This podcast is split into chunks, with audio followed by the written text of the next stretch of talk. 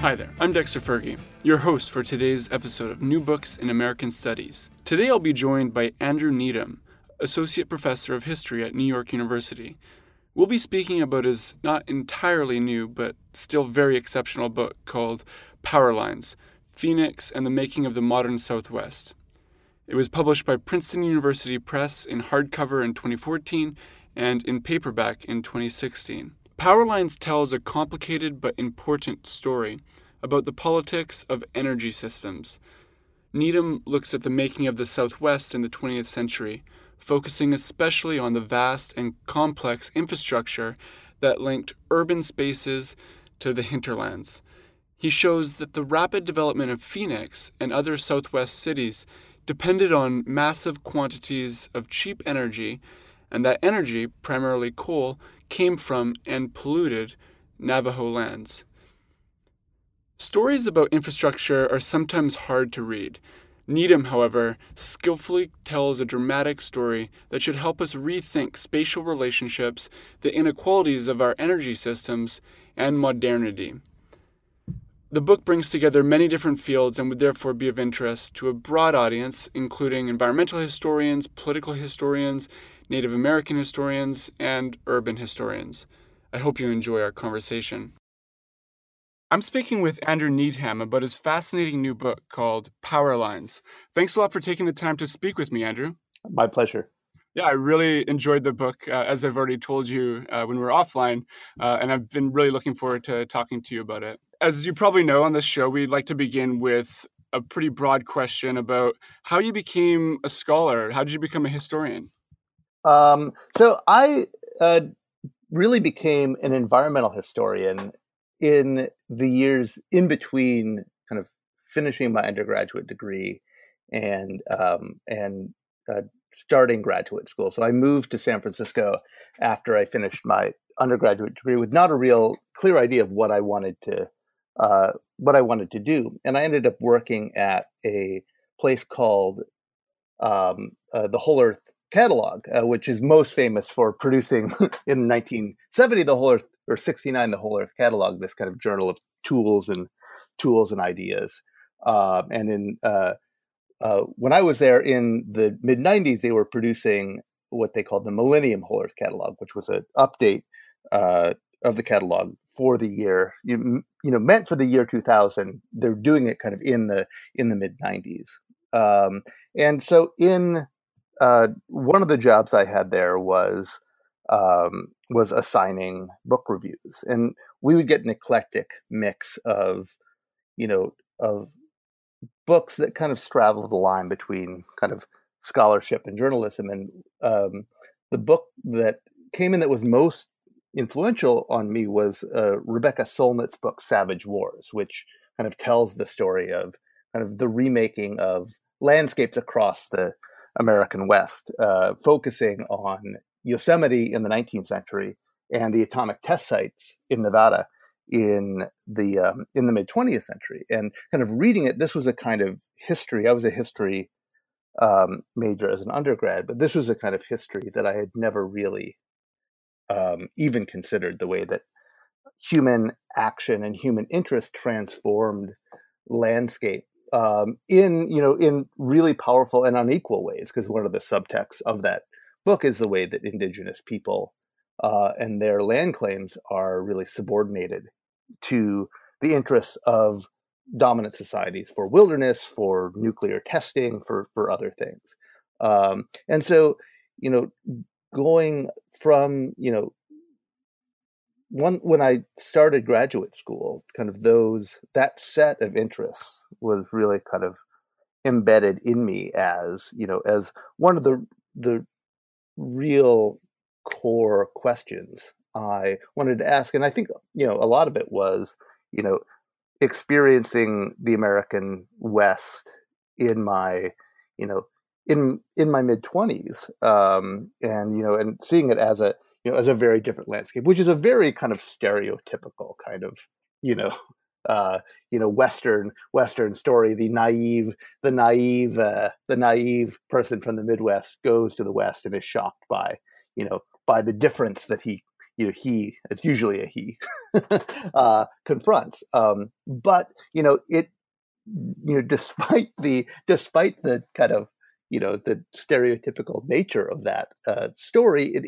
you know it really was uh, kind of deeply influential in the kind of historical questions that i um, that i found myself asking kind of throughout my career like how did this you know how did this place come to be used and developed in this way? How has it changed environments and who has benefited and who is uh, um, and who has not benefited uh, from from those changes. Um, great. So how did you come to this specific project uh, this project about the southwest and phoenix arizona in particular? Uh, there's really kind of two stories uh, there. One is one is a um, you know story of you know driving past Four Corners Power Plant um, and kind of seeing its plume for kind of miles and miles and miles. Uh, when I was uh, you know when I was on my way to to go to the San Juan Mountains and seeing that plume and being kind of shocked and appalled that you know what is this you know what is this pl- what is this thing doing here right it did not seem to kind of match my ideas of the kind of um, the kind of economic life uh, or the kind of industry that belong kind of so far from uh, from urban spaces. Uh, and so that kind of you know that happened in this period that i was talking about earlier. Um, and so this was before I began graduate school, but that idea of like, what is this doing here, uh, stayed um, stayed with me, you know, just as a kind of useful, productive question. And then in when I was in my first year of graduate school at the University of Michigan, uh, I had to do a first year seminar paper, uh, and the graduate library there happened to have I mean, I was interested in these questions that I kind of talked about before landscape change and um, um, environment uh, in the American West. And um, so that had brought me to look at kind of tourism as one of the primary ways that kind of landscape, you know, change became an economic kind of, you know, that, that unique landscapes became a kind of an economic driver the University of Michigan happened to have a 80 year run of a magazine called Arizona Highways, which has this mm. you know, very, you know, and and this is a very, you know, it's this is, you know, in the way that in a first year seminar paper you're kind of grasping for whatever sources uh, you can find, uh, and so because there was this big run of the magazine that was a monthly magazine, I just I sat down and literally I didn't read every article, but I I did I did you know enter every article into a database and kind of read through 80 years of this magazine and saw it go through this transition from uh, in the late teens early 20s uh, you know really promoting the idea of building roads in Arizona. We need roads in order that this state can become modern.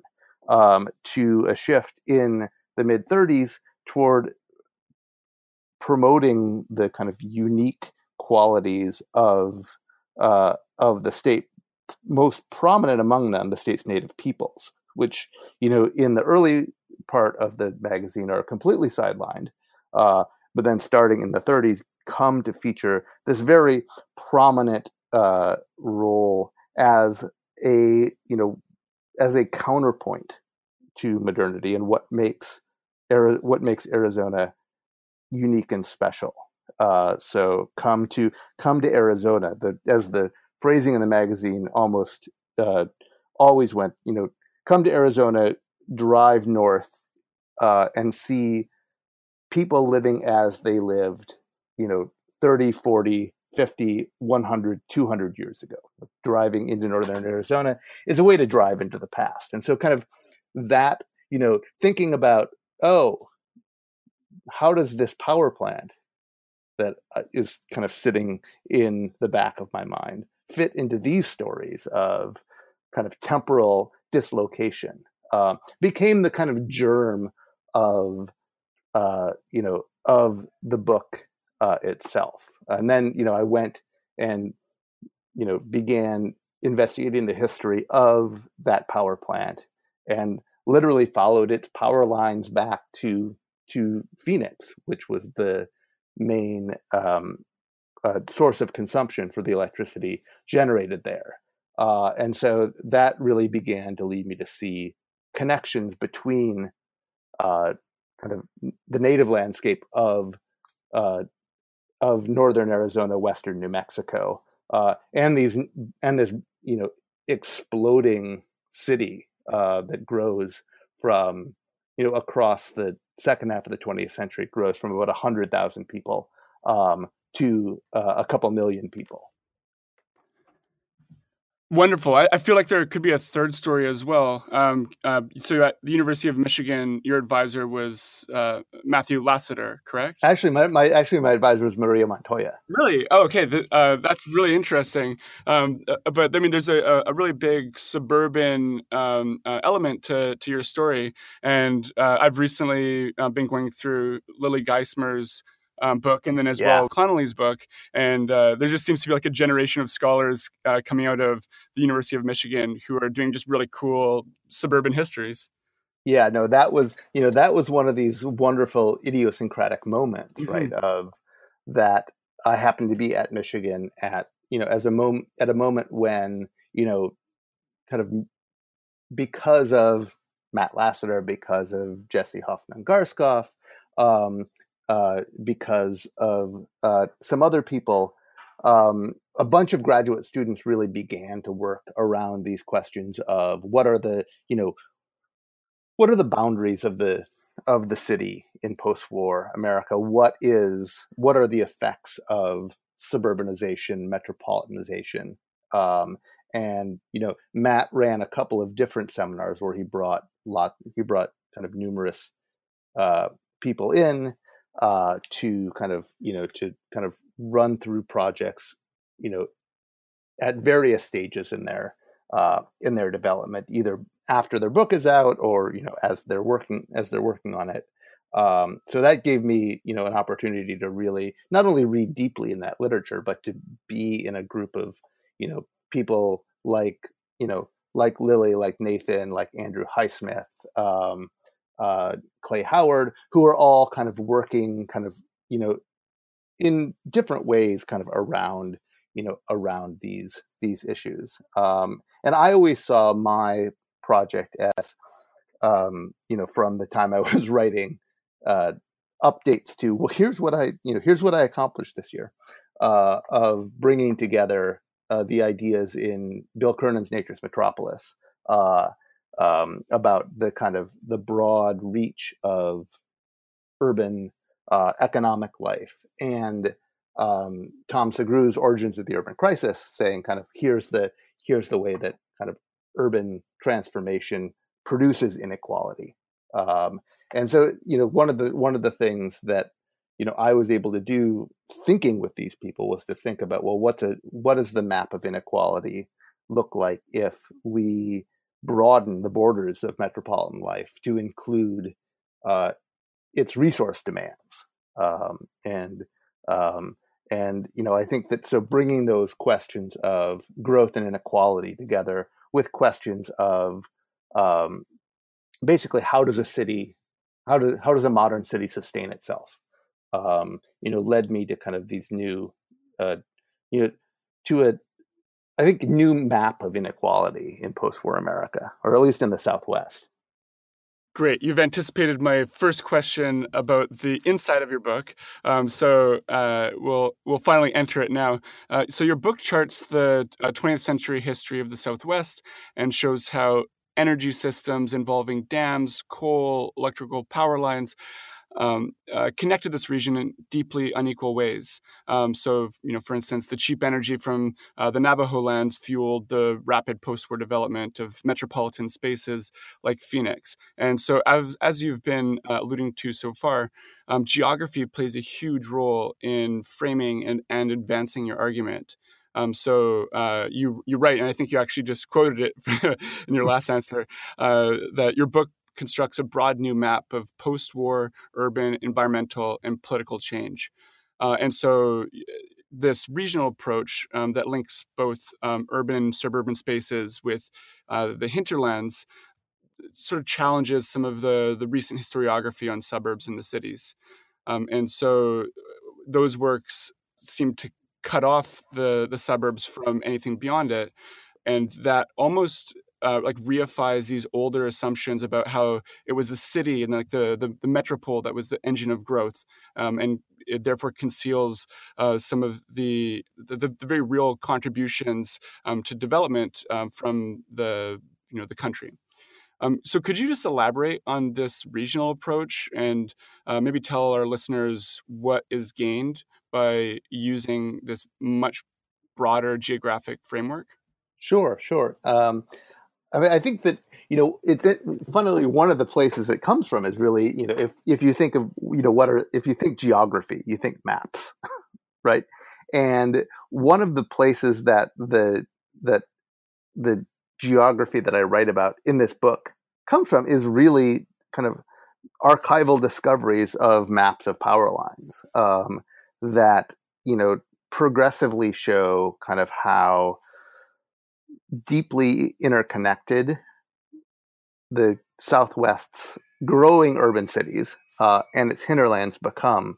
You know, from really the you know from really the the starting in the in the 50s but really starting to really take off in the in the 60s and 70s so uh, the maps that i found initially showed kind of direct connections between power plants on um, you know the initially direct connections between local power plants and local consumers. So power plants located you know in the phoenix metropolitan area. Um, then um, starting around 1961, uh, new connections between Phoenix uh, and Four Corners Power Plant, located uh, uh near the Four Corners, uh, about you know 40 miles south of the actual Four Corners.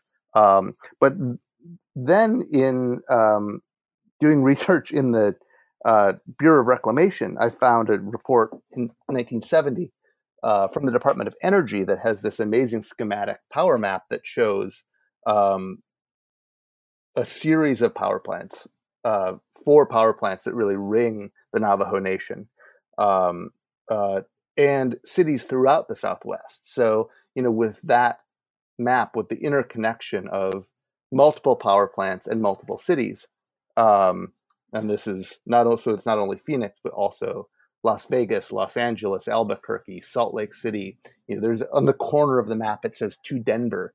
Um, so you, there's this picture of this, you know, increasingly dense connection between the energy supplies of uh, coal located um, uh, on native land uh, and urban and suburban consumers located hundreds of miles away. And I think, you know, the merits of this approach, you know, really allow um, us to understand, as as you suggested, the ways that um, the cities and city and suburban borders, as we normally consider them, um, in a way, hide the broad effects, uh, the broad transformative effects that contemporary uh, urban and suburban life have had on kind of landscapes far away. And I mean, this is a you know I think this is a history that if you were to take it to a national scale, you could include uh, thing you know stories like the creation of water supplies, uh, New York's water supplies in uh, first Westchester County and then the Catskills. Um, um, it could be used uh, uh, to think about urban waste disposal and where kind of urban waste goes. So these kind of cascading effects that are both kind of environmental and political that um, that urban resource demands uh, really really have take stories of inequality away from what Robert Self called this classic story, right? Of the of black inner city surrounded by a white suburban noose. Um, um, and you know remap inequality to um, to kind of show another kind of layer beyond uh, beyond suburbs um, uh, that are kind of you know where kind of unequal relations that are both political and ecological um, uh, become put in place one thing that your book does really well is uh, provide like a coherent narrative for infrastructure, um, which is uh, a subject that is like a really uh, hard thing to do, um, you know, because of its vastness, its complexity, um, and uh, when it's functioning, um, its invisibility. Um, so uh, these are problems that I face in my own uh, research and writing. And so I was wondering if you could just say something about the task of infrastructure history um, and uh, how exactly you tackle it. Yeah, that's a great that's a great question. I mean, I think that you're right that infrastructure is is invisible in its experience, but one of the actual great things about studying infrastructure as a historian is that there is clear physical evidence of its you know of its presence in many in many ways. I mean the one of the things i do early on in the book is kind of basically kind of n- narrate a power line's uh, reach from phoenix up to uh, up to four corners power plant. And the way i was actually able to do that was uh, using google earth. Um, and zoomed in to zoomed in fairly you know fairly close was able to actually follow you know one of these extra high voltage power lines as it makes its way across um, Arizona's Arizona's landscape. So while you know the the consumption of electricity becomes, I mean, in many ways, uh, uh, second nature in uh, uh in Phoenix in the wonderful dual meaning that Bill Cronon's use of second nature uh, has. Um, the actual physical presence of of infrastructure allows um, you know, and the understanding that this infrastructure is built at a particular moment for a particular uh, uh, set of interests um, allows historians to you know to really bring kind of time and space together um, in you know in a profound way to kind of escape that old kind of you know accusation that historians write as if history took place on the head of a pin um, while also kind of getting away from the you know the geographers you know you know sense of kind of timelessness um, uh, so you know i think that infrastructure in its you know in its both its invisibility and its visibility is this kind of wonderful tool uh, to think about how have um, how has political power worked. Um, and you know this is my book obviously has kind of you know power has dual meanings right? Power is uh, electricity and what it enables people to do in um, in kind of modern lives, but it also is you know power in the ability of uh, people in certain places to claim uh, use of resources from another place uh, for their own for their own ends. Mm-hmm. Wonderful. Um, so uh, that's actually really interesting that you use Google Earth to look at the power lines because you know like that's obviously like you know our infrastructure today. Um, that's like you know enabling you to monitor the infrastructure um, that was built in the past. um, so that's really neat. And so, uh, just another question to kind of set us up.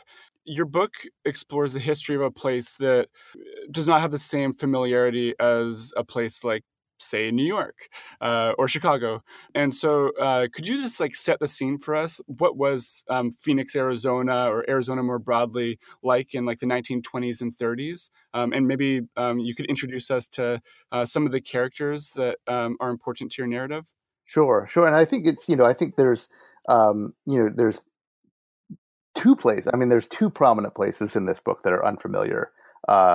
Um, to people, or maybe whose familiarity is, uh, you know, exists as uh, as archetype rather than rather than reality, which is probably true of most places. But it's both Phoenix uh, and the Navajo Nation. Yeah. Um, and so you know, Phoenix in the um, Phoenix in the at the beginning of the book is really a you know small agricultural city.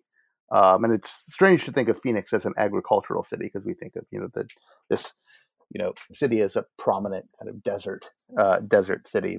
But the story of you know Phoenix really in the late 19th and the first half of the 20th century is the success of um, of hydraulic reclamation in transforming um, desert lands, which have over you know tens of thousands of years received you know seasonal flooding, which has displaced a lot of uh, really rich soil, uh, you know, into this giant basin of the Salt River Valley, um, and applying water to that uh, really, you know, did um, allow as kind of irrigation evangelists in the early 20th century said, you know, made the desert bloom. Um, and Phoenix becomes uh, one of the nation's largest suppliers of of citrus, of vegetables, of cotton. Um, you know, in uh, in the first half of the 20th century, um, uh, and Phoenix exists at the center of this larger agricultural landscape as a kind of um, you know marketing center um, and you know services you know services center there's all virtually no um, there's virtually no manufacturing in in phoenix. The largest manufacturer uh, is both the the two industries are agricultural canning which makes sense and broom manufacture. Hmm. um, and that, that like broom manufacture is your big industry shows i think the kind of the the way that you know this is not you know the you know by no means an industrial city um, at the same time, the Navajo Nation, um, uh, at this moment in time, um, not, the Navajo people really, I think, are you know, in the late 19th century, one of the great kind of post-conquest success stories. I mean, it, that they're you know that they can be considered a success story. I think suggests the devastations mm-hmm. of of you know American colonialism um, but you know, the Navajo people see a kind of increase in population following the um, following their return from forced exile in uh, in New Mexico. It's actually the um, the 150th anniversary this year of the signing of uh, the signing of the treaty between the Navajo people and the U.S. government. Um, so in 19 in 1868, the, the a very small number of, of Navajo people, 7,000, returned from their forced exile uh, at the Bosque Redondo. And over the, the next um, 50 to 60 years, see a kind of resurgence of both um, human population and animal population uh, as um, they, you know, really repopulate the the um, uh, the Colorado Plateau, which sits in kind of northern northern Arizona. Um, that uh, you know they dramatically kind of increase the territory of the reservation by ignoring government, you know, ignoring boundaries that are you know kind of abstract and set in place for no real reason, um, and you know come to claim much of much of uh, the northern part of uh, of the state and the western part of New Mexico. Um, uh, beginning in the kind of teens, 20s, and 30s, extended drought, uh, um, and then a program of the uh, U.S. government to forcibly um, reduce Navajo stock herds devastates the Navajo economy. Uh, so, you know, at the time my book really starts, um, the kind of Navajo people have seen um, both ecological disaster and a kind of almost a reconquest, uh, a re you know a reimposition of American colonial power over them in kind of you know removing their their subsistence base. Um, so you know it's a real moment of kind of profound kind of both economic shock and um, kind of spiritual cultural trauma uh, for people who have seen um, uh, stock herds that they rely on for their lives, you know, killed in many cases killed in front of them by uh, by uh, agents of the U.S. government. Okay, so uh, we're going to move on to uh, the 1940s and um, sort of like the post World War II moment. Um, so, um, like Phoenix itself, uh, its population grew, as you say, from 65,000 to 444 sorry, 440,000 um, between 1940 and 1960. Um, and so it's undergoing tremendous change. Uh, they begin to market, like the Chamber of Commerce begins to market it as the, the Valley of the Sun, where you know residents could enjoy outdoor living. But aside from just being an ideal, this was also a political project launched by Phoenician elites. Um, can you briefly just say something about this political project, um, and then um, especially the significance of electricity to that project? Sure, that's it. Um, um, the I mean, the people involved in this project. Um, so Phoenix grows like many cities in the West, beginning with World War II. They um, become a it becomes a prominent place for uh, training aviators. Uh, where you can grow cotton, you can grow pilots is one of the uh, one of the phrases people uh, use, and um, also it becomes a site because of the environmental conditions there, low humidity, um, um, in particular, becomes a place to manufacture uh, aeronautical component, aviation components, um, and you know its proximity to Los Angeles allows a lot of you know kind of subcontractors to locate in Phoenix and then you know ship um, parts to LA will the will there will where they will be assembled into uh, into military and then civilian uh, aircraft. Um, that growth begins to um, um, as it continues after World War II um, frightens people uh, in Phoenix. A kind of new generation of of uh, elites that have kind of replaced uh, what what I describe as a downtown elite that includes um, and most prominently Barry Goldwater, uh, who is who uh, owns with his brother a local department store chain, um, but also a set of bankers, lawyers um, who kind of together see a very different um, future for Phoenix then its agricultural uh, its agricultural past. Um, what and and they i think you know i'm not sure how um, um, i think they consciously also see an opportunity of posing phoenix as an alternative to um, they, they certainly see it consciously as an alternative to kind of eastern industrial cities um, but also as a space of kind of relief from the new deal state. Um, in many ways, I think the fact that American industry in the early part of the 20th century grows in in states means that those like New York, Illinois, Michigan means that those states develop um, kind of large scale um, kind of social service networks, both at the state and uh, both at the state level. Uh, as well as the federal level. Um, Arizona, other states in the South don't develop that. And these boosters really see um, an opportunity uh, to um, present to capital um, a kind of relief from um, from you know labor from uh, from you know state uh, you know from state regulation from you know, from tax burdens, and they very aggressively both work at the state level to um, uh, remove uh, as many labor rights uh, and rights for union organizing as they can, um, and you know, work to um, create state policies that favor uh, that favor labor.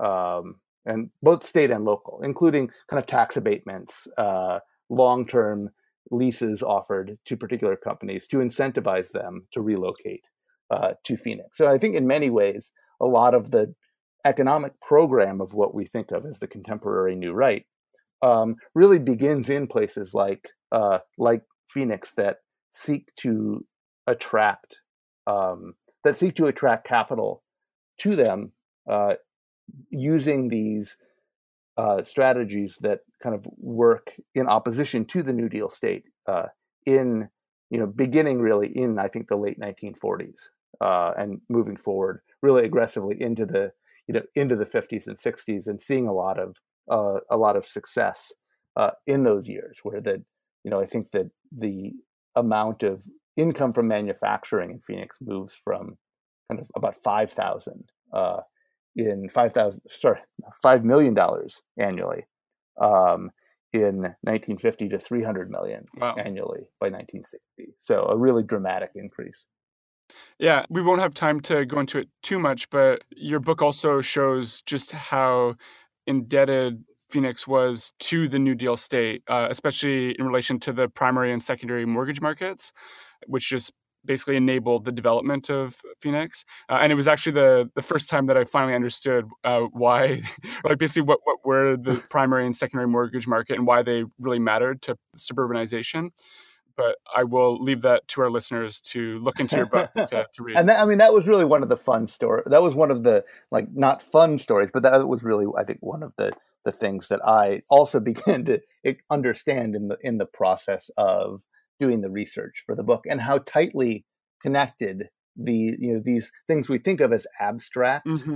the secondary mortgage market, were to particular people uh, in um, you know in this downtown in this new kind of community of downtown elites in Phoenix that they're really that they are really kind of working um, very intimately to help create uh, and profit off of a, off of uh, both of these mortgage markets. Yeah, can you just say a little bit about electricity in uh, the like the immediate post-war period uh, and uh, sort of like as a as a function of um, you know attracting all these high tech businesses and industries, um, and also like just the the massive um, population boom, um, electricity demand uh, was increasing, and then there were actually changes to the electrical network and the electrical utilities um, in Arizona.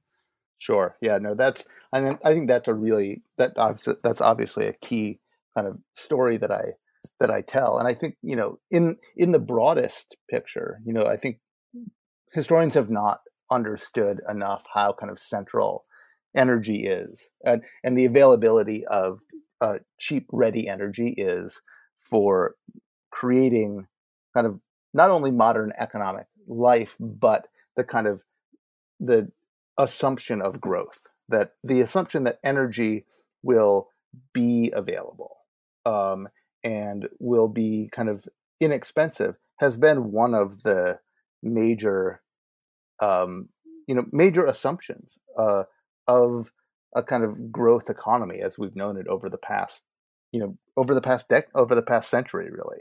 Um, so the you know when people think of the southwest they usually think about hoover dam um, and the various dams built on the colorado river.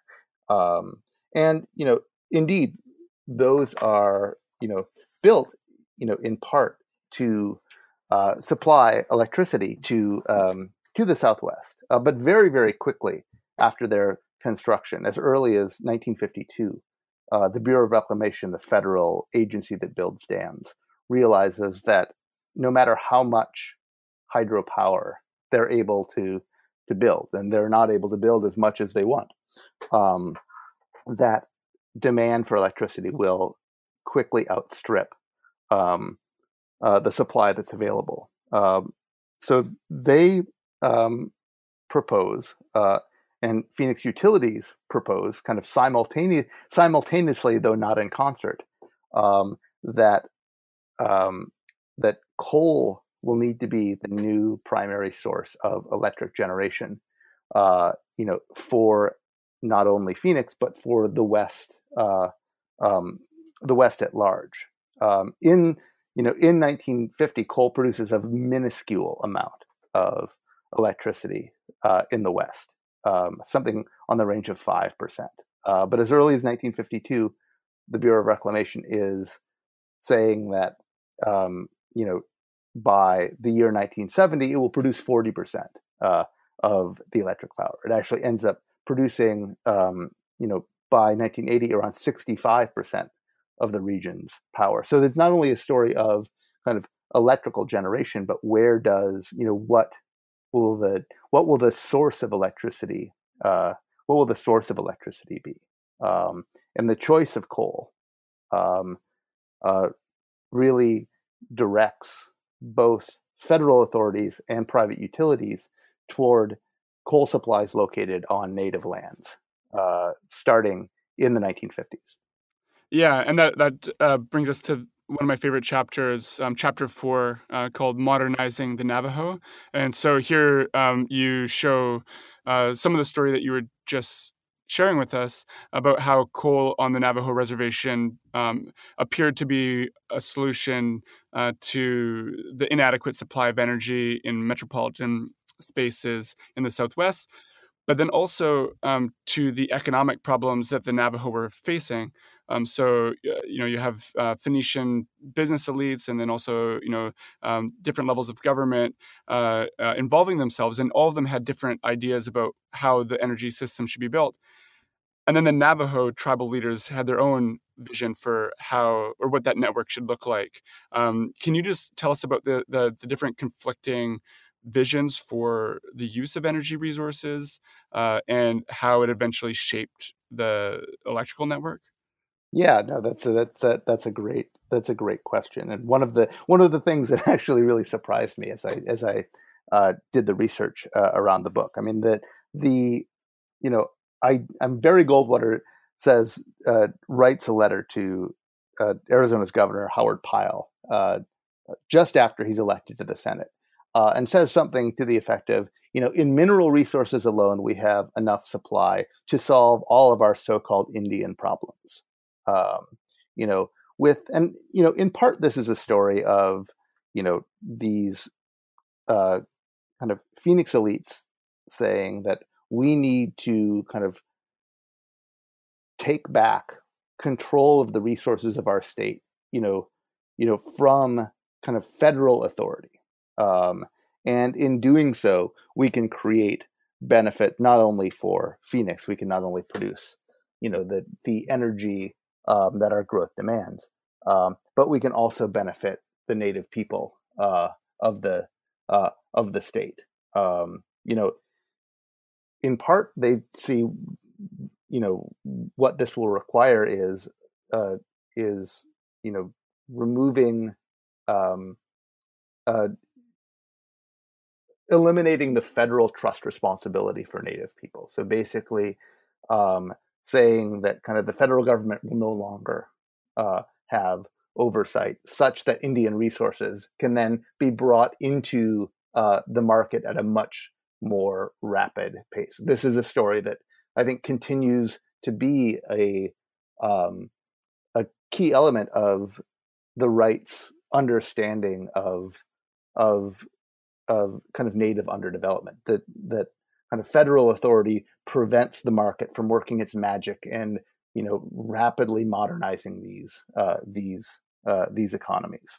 Um, for uh, native for Navajo leaders, they're somewhat sympathetic to to this view. I mean, they have a long history of dealing in very contentious ways with uh, with the federal government, and the federal government, you know, um, uh, underserving them systematically.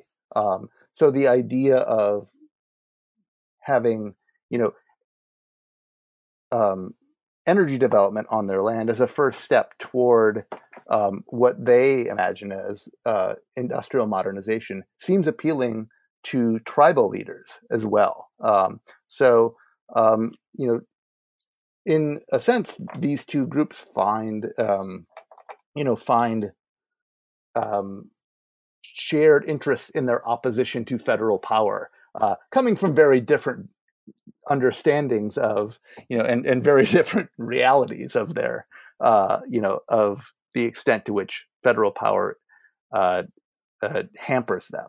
Um, but they kind of find a you know shared agreement that oh for kind of Navajo leaders building power plants will be the first step toward a process of a process leading toward industrial modernity. I mean, this is the heyday of modernization theory, um, and the kind of ideas of what you know the you know what steps a people has to take in order to uh, to achieve something called modernity. Um, you know, are you know uh, you know you know are assumed to be a kind of linear kind of linear stage of development process.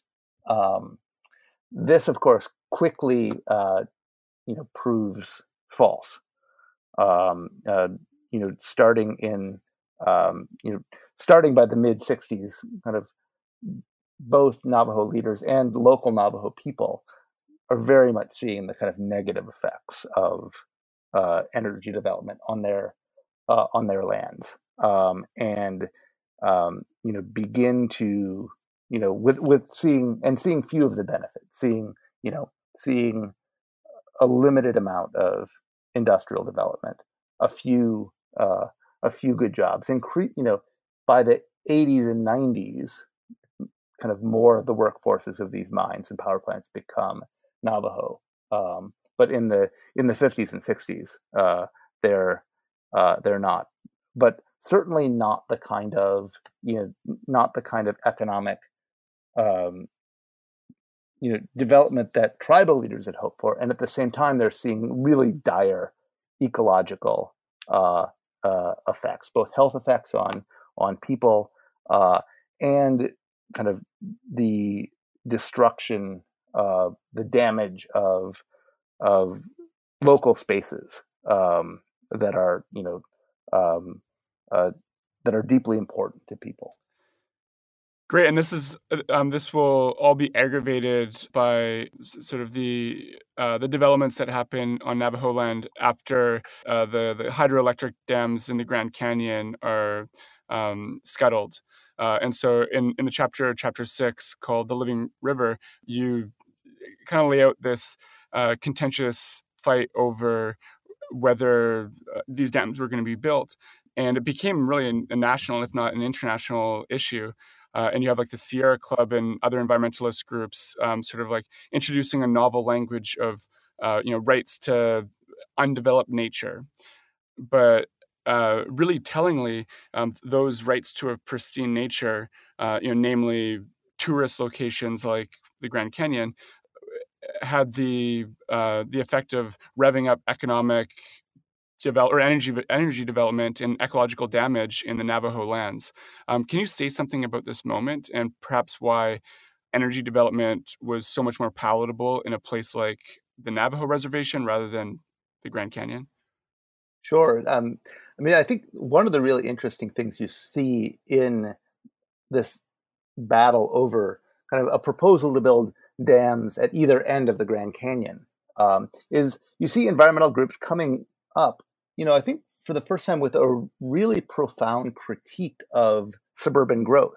Um, uh, in one of the, the Sierra Club pu- publishes two really widely distributed and well-known picture books at, uh, at the time of canyon landscapes um, that are meant to, you know, provide people with a sense of here's what here's the loss, um, here's what's lost with the development of hydroelectric dams, of flooding, of these canyon landscapes. Um, and you know, in one of these books, one of the authors writes something like, "How much isn't you know essentially how how much is enough? Will Phoenix be a better place if it has three million people instead of two million people? Will Los Angeles be a better place if you know it has 15 million people instead of 10 million? Like to what you know you know what is the what is the end of this of this kind of growth if it ends up being so kind of profoundly destructive to um, places that are um, kind of majestic and special. Um, however, the Sierra Club, um, because of a set of of commitments to protecting national parks, really kind of draws the border of that critique. I mean, that's that's a very wide ranging critique. The way they apply it politically, though, um, uh, is restricted to kind of the borders of Grand, Can- Grand Canyon National Park, um, and to the idea that the ecological life of the park, uh, with the Colorado River flowing through it at its heart, um, uh, is one of the things that you know that makes that place special. Um, they, you know, broadly kind of they they not only kind of ignore um, nearby spaces uh, on the Navajo Nation, but they they actively uh, in the book at least promote both coal development and atomic development as you know as answers to this, uh, as solutions to the problem of, well, if we don't build these dams, where will the energy come from? David Brower,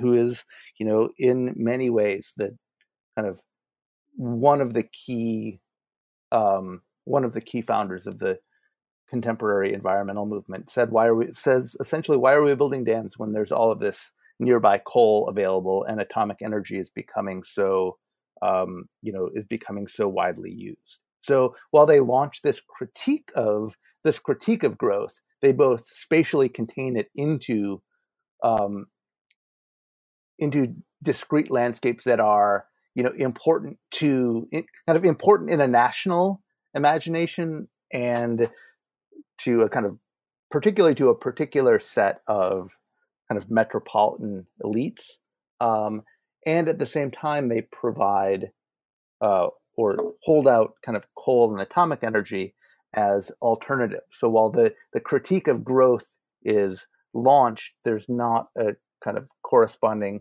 critique of of limiting kind of energy development as a way to um, you know as a way to to limit growth in you know in some ways. Uh, later on, you know, to their to their credit, they do come uh, to see the uh, coal mines that are developed as uh, as environmental catastrophes um, um, and mobilize politically against them. But by the time they mobilize, those projects uh, are already underway with kind of capital invested in the construction of coal-fired power plants to use them. And I think one of the you know one of the one of the lessons that I drew uh, in kind of research and writing the book is that that that when capital gets uh, located in place in the form of infrastructure,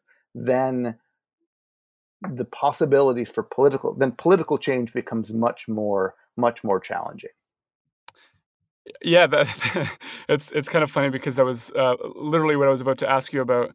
Um, uh, you actually write that uh, you know once the material aspects of the geography of power came into existence, resistance to development became much more difficult. So um, basically, what I uh, take from that is that you're saying that uh, you know, like that massive inequalities shaped the development of infrastructure, and then the very like fixedness of infrastructure make those inequalities more permanent, or as your uh, you know former University of Michigan colleague uh, Nathan Connolly would say, more concrete. Can, can you actually elaborate on this in reference to some of the um, like political debates uh, going on in the Navajo Nation in the 1970s? Um, you know, there were uh, mines or plants that were occupied by um, militant indigenous um, actors, and uh, and and yet the, the the infrastructure, the terms of the infrastructure um, were hard, if not impossible, to challenge.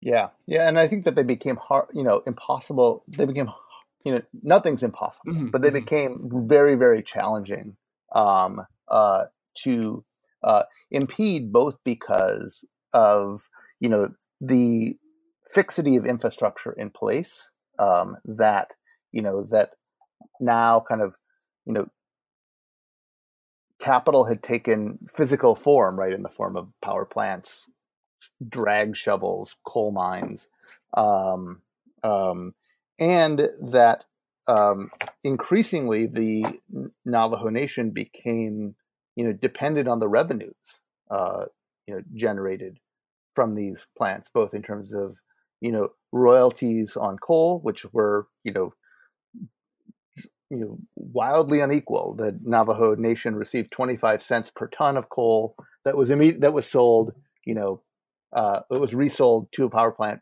for three dollars a ton, uh, almost you know immediately upon its mining. Um, um, uh, so they're dramatically unequal revenues, and yet they become you know one of the largest um, uh, you know parts of the tribal treasury. Um, and I mean, this is you know this is how dependency works, right? Um, uh, an unequal system um, nevertheless becomes uh, you know becomes people become deeply reliant on a deeply unequal system um, uh, that that both you know that both exploits them and becomes very difficult to escape. Um, so that I mean the the the conflicts that in in the 1970s as kind of further development um, as further development uh, is proposed that some some I think really telling conflicts erupt uh, on the on the Navajo Nation between tribal leaders who essentially say we need more energy development in order, in order to be able to function like a state to have power.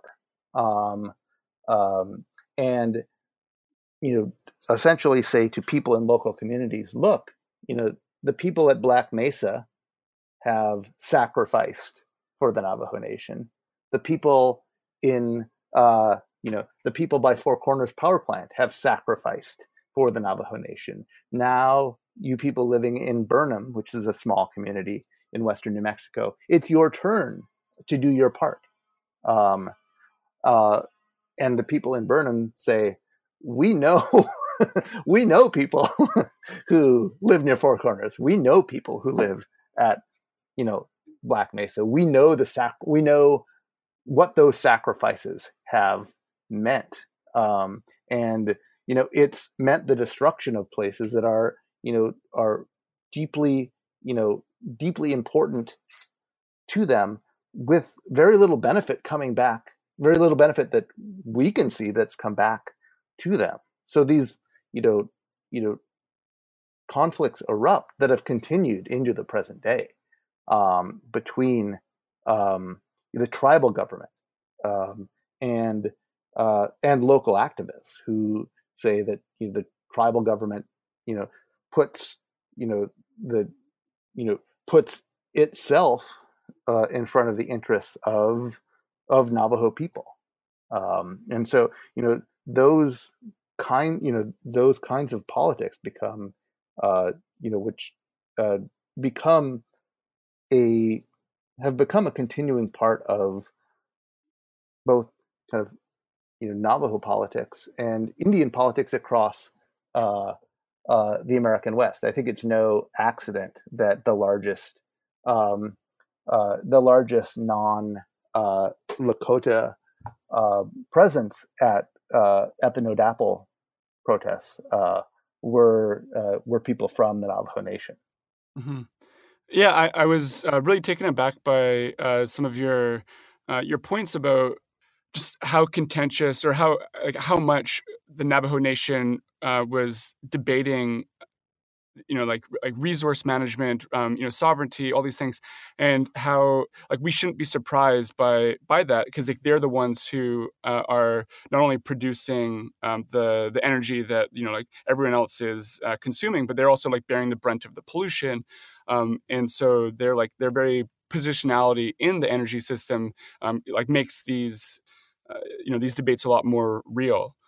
So I was wondering if you could uh, just just to sort of like sum up our conversation about this book. Um, I was wondering if you could say something about what your history of you know mid 20th century electrical systems in the Southwest uh, can tell us about our you know contemporary ecological problems. Uh, um, you know, ranging from climate change to the emptying of the oceans or things like that. Like, what what does your book tell us about our contemporary moment?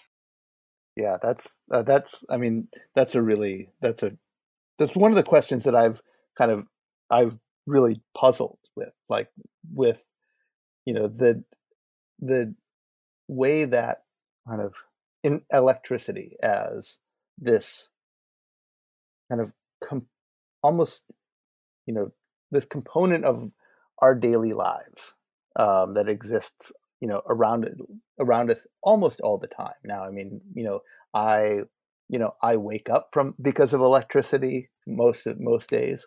Um, you know i use it constantly throughout the day without thinking. Um, um, i mean without thinking necessarily where it's coming from. I mean i've done enough work to to know generally what the kind of conditions of my electricity are. Um, but that like un the, the the fact that here's this presence that has over the past you know 60 years um, been one of the primary drivers of carbon intensification. Um, and that it's it's most visible um, distant from the people who use it most um, I think that's one of the profound developments, infrastructural developments of the past 60 years. And it's one of the most troubling um, because it, the promotion of a kind of unknowing consumption that both has deepened kind of urban rural inequalities um, and has, you know, endangered the planet um, and you know and continues to you know it continues to endanger the planet and has you know has you know created patterns of kind of of underdevelopment and dependency that means that people in coal producing regions have you know seemingly uh, you know seemingly few other option economic options. Um, you know this nexus of you know this nexus of kind of metropolitan expectation um, uh, and metropolitan ignorance i think is one of the the kind of major engines of you know of uh, of the kind of patterns of thought that go to kind of exacerbate um, that go to exacerbate climate change. I think you know one of the things that's most hopeful um, is the way that kind of indigenous activists, you know, in the past decade have really kind of arisen to make the to make the costs of you know energy both on a local level and on a global level you know increasingly you know increasingly visible on the ability to demand for them to demand uh, notice through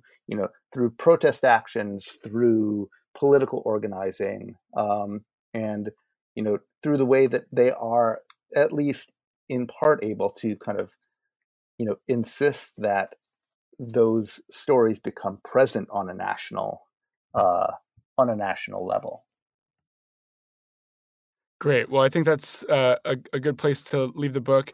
Um, on this show, we always ask our guests what they're working on right now. Yeah, I'm working on a. I'm working right now. I'm working on a history of of uh, native New York in the first half of the uh, in the first half of the 20th century. Uh, that's uh, uh, part of a broader project that I'm I'm kind of working on about um, kind of thinking about the indigenous place in uh, in America, in North American urban life, uh, you know, across the across the broad sweep. So I'm co-editing uh, of some. I'm I'm organizing a symposium and co-editing a volume uh, that will begin next year. That um, uh, that's tentatively called uh, Indian Cities: Histories of Indigenous Urbanism. Um, that look at the kind of the central role that Native peoples have played um, both in uh, in both in as urban actors and as uh, as subjects of urbanization. Um, and so the the New York uh, the New York part of the story looks both at um, the place of Native people in um, in kind of the cultural life of New York and in the material life in the in the building of uh, the built environment of the uh, of the city, the kind of modern, you know, what we think of as the modern skyline of New York is built in large part uh, by um, by steelworkers uh, from uh, Akwesasne steelworkers uh, who uh, whose homelands are, are along the U.S. Canadian border. Um, so I'm I'm it, it's a kind of native history of New York City uh, at the moment of its kind of emergence as the capital of the modern world. Hmm. Well, really look forward to that. Uh, thanks again for speaking to me, and uh, thank you uh, to all of our listeners. Thank you for the thank you for talking to me.